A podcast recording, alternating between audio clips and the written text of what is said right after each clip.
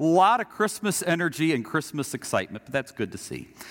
Um, well, speaking of Christmas, uh, and that very first Christmas, what would you imagine, let's say 2,000 years ago, the birth of Jesus, if instead of wise men visiting the newborn king, there had been wise women that had gone instead? Well, it's been said that one difference would have been if there had been wise women instead of wise men visiting the newborn king, is that they would have stopped, asked for directions, and arrived on time. Uh, because again, scholars believe that Jesus was probably about two years old when the wise men visited him. A second thing that would have been different if there was wise women is that they would have probably been there to help deliver and care for the baby. Third, it's been said that wise women would have offered to clean the stable or the house before they hit the road. Fourthly, wise women would have probably made Mary and Joseph a good Lutheran casserole as well. And five, it's been said that wise women would have brought very practical gifts.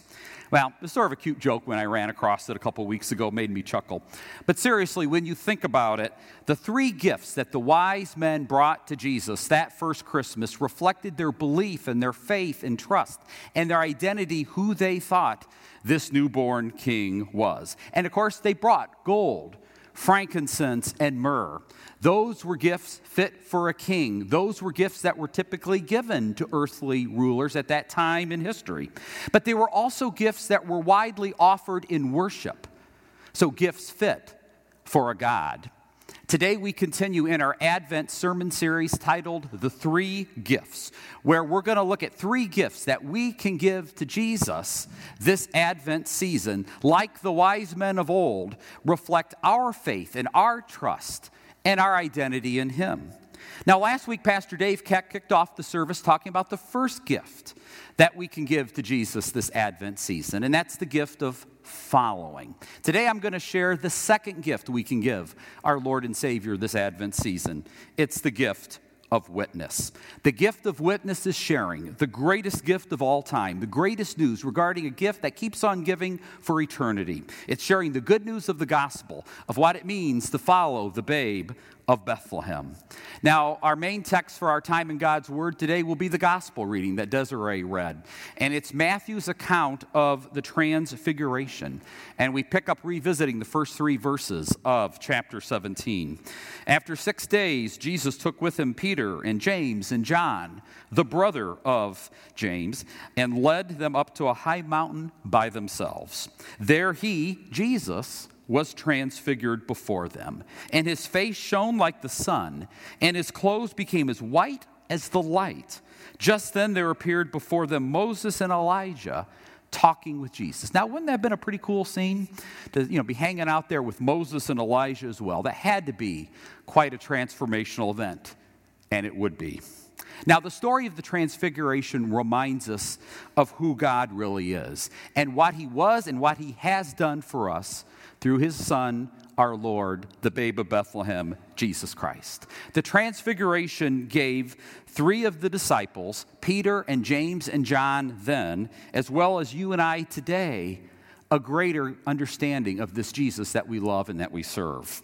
In the Transfiguration, Christ underwent a dramatic change in appearance in order that the disciples as the choir sang in the opening song, could behold him, could come to him, could behold him in glory. The disciples that had only known him up to this point in human bodily form, now they would have a greater understanding of this Jesus, true man and true God. Though they would not fully understand it, it would equip them better to share the gift of witness to others about this Jesus that they were following. Let's pick up the Transfiguration text now at verse 5. And while he, Peter, was speaking, a bright cloud enveloped them, and a voice from the cloud said, This is my son, whom I love. With him I am well pleased. Listen to him. Now, those should be familiar words to us because earlier in Matthew's Gospel, chapter 3, those are the words the Father speaks on the occasion of Jesus' baptism. And the disciples were to follow Jesus, to listen to Jesus, and to give him the gift of witness. Now, today, you and I, as we're called to give the gift of witness to Jesus in our everyday lives, have the opportunity to share that gift with people that we live with in our homes, extended family members Maybe other family members, friends, or neighbors who don't know the Lord. The people we go to school with who don't know Jesus. The people we work with. The people we encounter in the marketplace of life. Now, from our story of the Transfiguration Day, there's four key words that we're going to focus on.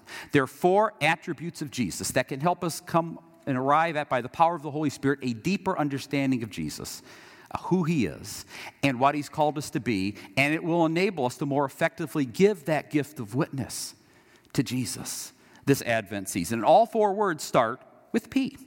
So, the first P word from this incredible story of the Transfiguration is that we learn that Jesus was powerful.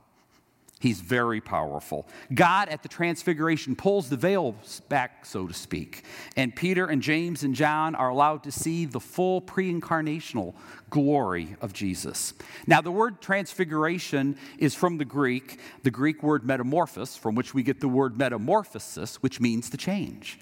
And Jesus underwent quite a change in this episode. We saw read earlier in verse 2 that it said the face of Jesus at the transfiguration shined like the sun. That's pretty bright. Mark's gospel account, chapter 9 of the same event, said that Jesus would shine in a way that he was brighter than clothes could be bleached. Luke, in recording the same event, the ninth chapter of his gospel, said that Jesus was brighter than a bolt of lightning. Max Lucado, who for many of us is a very favorite Christian author and, and pastor, puts it this way regarding the Transfiguration. He says, At the Transfiguration, Christ is his truest self, wearing his pre Bethlehem and his post resurrection wardrobe. So, what we're saying here is he's powerful. Jesus is God, God incarnate, true God and true man, and he's powerful today. But I think many times people today, we don't realize the power of Jesus, do we? And that's even true as Christians sometimes as well. There's people today that may just think Jesus was a good teacher, or a mere moral philosopher, or a man of justice, a person of compassion, and all those things are true, but it's so much more. He was the Son of God. And in our gift of witness, we are called to powerfully and boldly share the news of who Jesus was, who He is, now, it made me think back. Uh, this goes back some years in my church work ministry career. It goes back to the 1980s. Um, I was teaching uh, theology, religion classes at Concordia Lutheran High School in Fort Wayne, Indiana. And I just loved teaching the, the teens religion uh, during those years. And in one of my classes, a New Testament section, sophomores had to take it, um, we were talking one afternoon about the nature of Christ, true God and true man. And one of the boys raised his hand and said, Mr. Yule, I've got a comment. I go, okay. And he said, To me, what you're saying is Jesus is like God with skin on. And I said, That's a pretty astute observation for a 15 year old. In a sense, he is God with skin on. He was listening in class. That was always encouraging, too. But again, he got it. And that's what Jesus is saying. He tells his disciples in John 14 9, Anyone who has seen me has seen the Father. He's powerful, he's God with skin on. The second P word from the story of the Transfiguration that can help us grow deeper in understanding of Jesus and enable us to be more effective in giving our gift of witness this Advent season is that Jesus is a priority. He's powerful and he's a priority. He is to be a priority in our witness. He is to be a priority in our life because it's all about Jesus in this life when we boil it down. And again, from our transfiguration text, we see this. At verse 4, Moses and Elijah are now on the scene. And Peter is so excited. And he says in verse 4, Lord, it's good for us to be here. If you wish, I'll put up three shelters one for you, and one for Moses, and one for Elijah. And of course, Moses was the great lawgiver, right?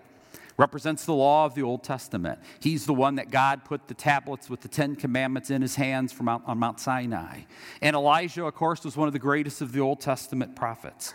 But at the Transfiguration, what we see illustrated is that Jesus fulfills both the law of the Old Testament, represented by Moses, and all the numerous Old Testament prophecies about his coming as represented by Elijah.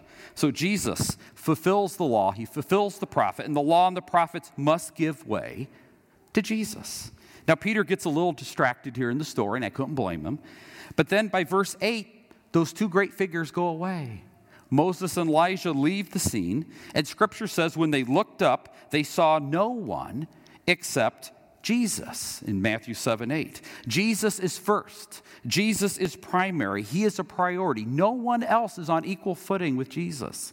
Not even Moses, not even Elijah. And that needs to be clear in our gift of witness in our lives that it's all about and only about Jesus. For our gift of witness uh, this Advent season, looking at the transfiguration, we've seen that one, Jesus is powerful. Two, he's a priority. The third P word that we can glean from our text that can help us in giving that effective gift of witness to Jesus this season is that he's personable. He is a personable God. He is true man, he is true God. He is all powerful, he's all knowing, he's all loving, and he desires a personal relationship with you and with me and with all people. And you don't see that in any other world religion, do you? Now, to step back for a moment, we know Christianity is the only one true faith, right? The only true faith. There's only one God, the God of the Bible, Father, Son, and Holy Spirit, triune God. But if you look at all the other religions of the world, you look at their belief systems and all the gods and goddesses that may make up that belief system. It's only in Christianity where you see a God, where you see the Creator who wants to have an intimate personal relationship with the created, right? With the humans. That is so awesome about our God. And we see that reflected in our text today as well. Look at verse 6 from Matthew's account of the Transfiguration. When the disciples heard this, they fell face down to the ground, terrified. But Jesus came and he touched them. You see that personal aspect. He says, Get up, don't be afraid. Our God, who is all powerful, who is just, who is the creator of the world, is also a God who's full of love and mercy and grace. And He desires each and every person to have a relationship with Him, an intimate encounter with Him, and to be saved. Now, some people in the world today, and even sometimes as Christians, sometimes we can go a little askew of our view of God at times. Sometimes we'll go to some extremes on the spectrum. On the one hand, sometimes people only will see God or think of God as a judge, right? As a lawgiver, as a creator, someone that'll be punished. They don't know the love of God. They don't know that grace, that undeserved love. Or sometimes we flip the coin and we go on the other end of the spectrum. Or there's people out there that just view God as just a great big genie, big, jolly, merry Santa Claus running around dispensing cheap grace and ignoring the reality of sin. But those, both those aren't the God of the Bible, is it? The God of the Bible, the God of our witness this Advent season, yes, is a judge. He is a creator, He is all powerful, He is all knowing, but He's also, also merciful. He's full of grace. He is the awesome triune God, Father, Son, and Holy Spirit who will never stop loving us. And there's not anything that any person in this world could ever do that would cause God never to love them, to ever stop forgiving you or me. He wants to know every single person personally and have that person be saved. So, in looking at the transfiguration, we've seen one, Jesus is powerful. Second P word, he's a priority. A third P word, he's personable. And the fourth P word is, and I'm sure we're all wondering, oh, what's the fourth P word? Okay? He's passionate. He is a passionate God. Jesus is passionate about his mission. And he wants us to be passionate about the mission and the witness he's called us to. Jesus is very passionate about why he came. On this first transfiguration, Peter, James, and John saw Jesus in his glorified form. It was a preview of the coming glorification of Jesus. His enthronement as the King of Kings and the Lord of Lords is a preview of the very soon to happen first Good Friday and first Easter morning. And when you think of Advent, Advent, we celebrate two comings, right? We celebrate that not only that he will come again someday, that second coming, as we'll sing at the end of the service today, soon and very soon. But we also remember that first coming, why he came to begin with, to carry out the mission of Good Friday and Easter morning.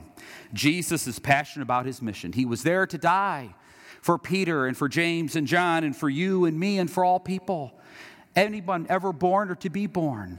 People that would know him, people that would not know him, people that would hate him he carried out that mission and he wanted those three disciples that day to catch the passion that he had in their gift of witness. Well, why was Jesus so passionate about a mission in which he was going to die? A mission that was not going to be fun, a mission that was going to be painful. And it was. He would be executed in the worst form of capital punishment known and practiced at that time in the world, so expertly executed, so um, with great precision to inflict maximum pain by the Romans, preceded by a tremendous period of suffering and beating and mocking. He did it for every sin committed or would be committed.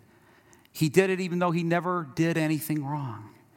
He's true God and true man, and it was tough. In the Garden of Gethsemane, he asked his father, Father, is there any other way to carry out this mission? But Jesus did it passionately for you and me because we have a sin problem. And our sin problem means that sin separates us from God, apart from the love of our God. And that's why he sent Jesus on that mission. That's the reason for Advent. And Jesus faithfully and perfectly and passionately fulfilled that mission and his divine destiny. And that's the loving, passionate gift we celebrate. That's our gift of witness to Jesus this season. Witnessing to the powerful, priority, uh, uh, personal, passionate Jesus Christ. Now, I don't know about you, but this is a pretty busy time of the year. And the next two weeks are not going to get any less busy for any of us. Now, I'm not going to ask by a show of hands, but some of us may still have a little Christmas shopping to do. Maybe some of us have an initial list to make, we haven't even thought about it. There may be gifts to wrap, and cookies to bake, and cookies to eat, and parties to attend, and parties to plan, and lights to get up, and Christmas programs and concerts to attend, plans to make for Christmas Eve, Christmas Day, the day after New Year. There's travel that may go with it, and all the other business that comes with the end of the calendar year. Wow, it's busy. But boy, I have a passion for Christmas. I love Christmas. But yet, in the midst of the busyness, and the good and the stress and the struggles that can come with this time of the year, it's easy for us to lose the reason for the season. Isn't it so easy to get distracted in life? I think today, in this age of social, it's, it's, easy, it's easier than ever to get distracted, I think, in life. And it's so easy to get distracted in the month of December with everything going on to what God has called us to do and be in this life and be in this season. The fact of the matter is, Jesus is the reason for this Advent and this Christmas season. His passion always was, and his passion will always be for saving people. That's his passion. That's in his DNA. That's what his name means. The name Jesus means God saves. And how passionate are we this Christmas season about sharing the gift of witness, the good news of what following the babe of Bethlehem means in our life? A famous atheist once said this He said, If I actually believed what my Christian friends believe happens after death regarding heaven and hell, he said, I would not waste one waking minute of my life. He said, I might not even be able to sleep. Because if I actually believed what Christians believe about Jesus and what life eternal means with or without him, why would I want anyone to perish and not know Jesus? We owe it to those people that we have a relationship with, that we know, that do not have that personal saving faith relationship with Christ. We owe it to the people who we don't know that we encounter to share the good news that God loves them, that God will always forgive them. And in an increasingly hate filled, divisive, crazy world, there is hope in Jesus. Now, we're talking about giving the gift of witness, the gift of witness to Jesus. Well, there's three things that are true generically about a witness of any kind or stripe in life. Number one, a witness tells what he or she knows. Secondly, a witness shares what he or she has experienced. And thirdly, a witness remains loyal and faithful to the end. Like the wise men brought gifts to Jesus that very first Christmas that reflect, reflected their faith and trust in him and were statements as to who they believed he was. May we this Christmas and Advent season bring to Jesus, by the power of the Holy Spirit, the gift of witness. May we share with all whom we come into contact with in these crazy, busy days and weeks to come the gift of witness, the good news about Jesus, that they too would have the chance to be transfigured that they too would have the chance to be transformed by our witness to our powerful, priority, personal, passionate Savior. That people who don't know the reason for the season would come to know Jesus and be changed forever. In the name of Jesus, amen.